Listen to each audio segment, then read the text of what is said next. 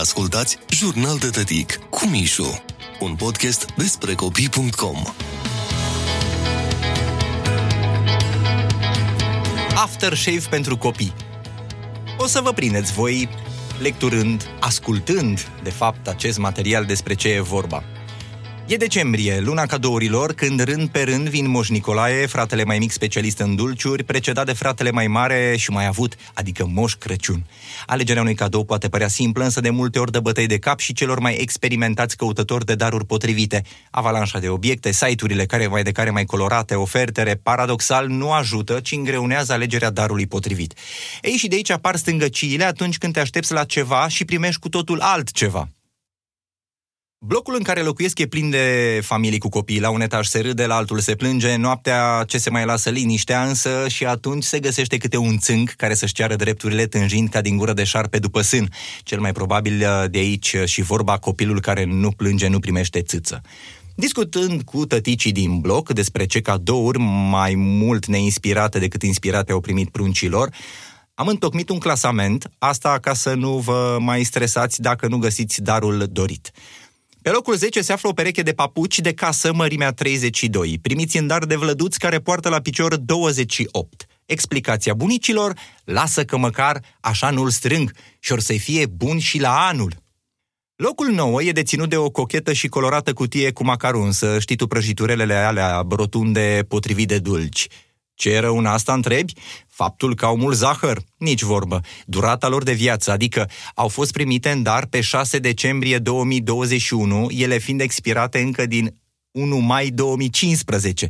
Explicația celei care le-a ales, dar mai ales le-a și oferit: zahărul nu expiră, dragă, și în plus sunt deodată cu Maia. Maia parcă e născută în două mii cincisprezece, nu? Locul opt. O agendă datată. Da, ăsta e cadoul primit de Vlăduț, un puștan de opt ani și nici de cum de vreun manager care trebuie să-și noteze întâlnirile, telefoanele și e-mail-urile care îi umplu ziua la birou. Ce a zis cel care s-a gândit la un așa cadou? La el m-am gândit când am primit-o de la un partener.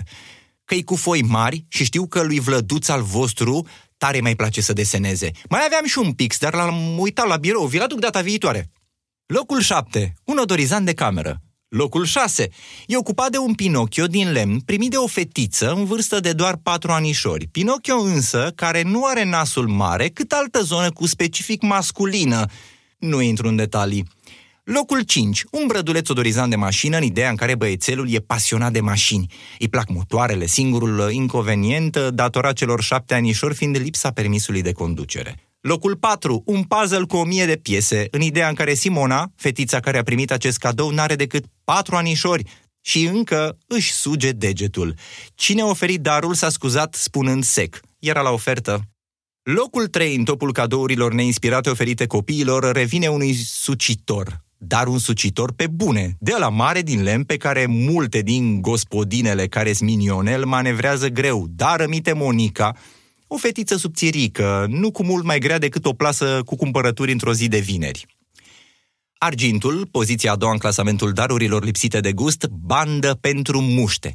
Aia care arată ca un leucoplast, e cu lipici, care se usucă de cum ai deschis-o și care atârnă prin mai toate gospodăriile de la noi, de la țară. Cel care a fost capabil să ofere un așa cadou unui copil s-a disculpat zicând în glumă: de când cu încălzirea asta climatică și iarna sunt muște, e util, e bine să ai în casă, că nu se știe. Doamnelor și domnilor, fetițe, băieței, unchi, mătuși și bunicei, cel mai ciudat cadou făcut de un adult unui copilaș e un aftershave. Asta a fost de Nicolae, de Moș Crăciun cine știe, poate primește și un set de lame. Doar e deja băiat mare, are șase ani. Ați ascultat Jurnal de Tătic cu Mișu, un podcast despre copii punct com.